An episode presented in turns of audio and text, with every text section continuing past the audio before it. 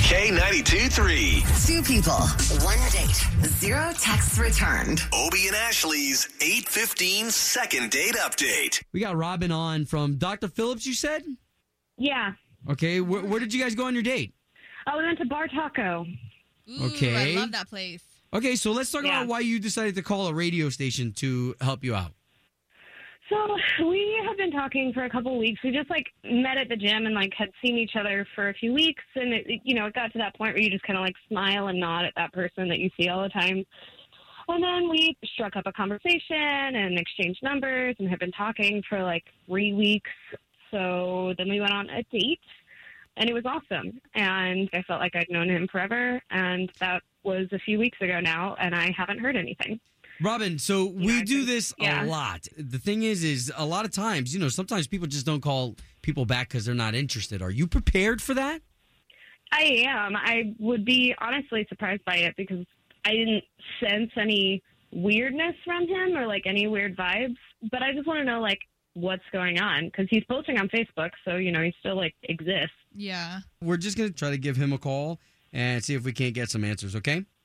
Great, thanks, Cool. guys. And Robin, you said his name is Ken, right? Yeah. Okay.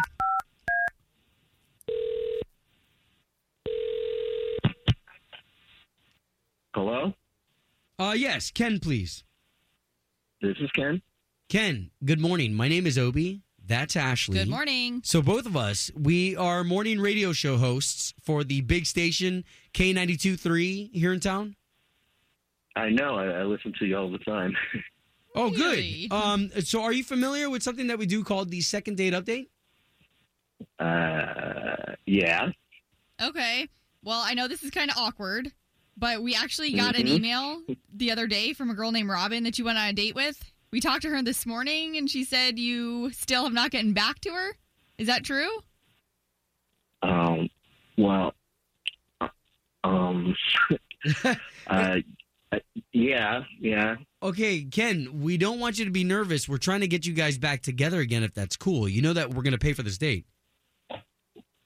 Okay. Were you aware Uh, that she yeah, was I like know. really into you?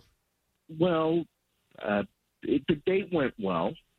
Okay, so why aren't you contacting her back?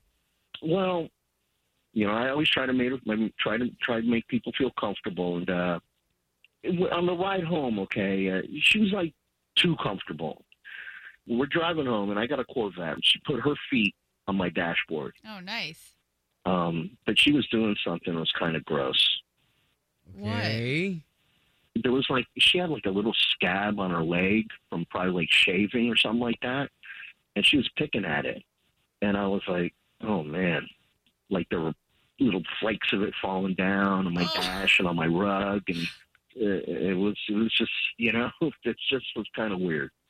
And that's the problem was just her comfort level with you? I mean, oh, I, I get the Corvette and I get Did you say that she scuffed up the dash?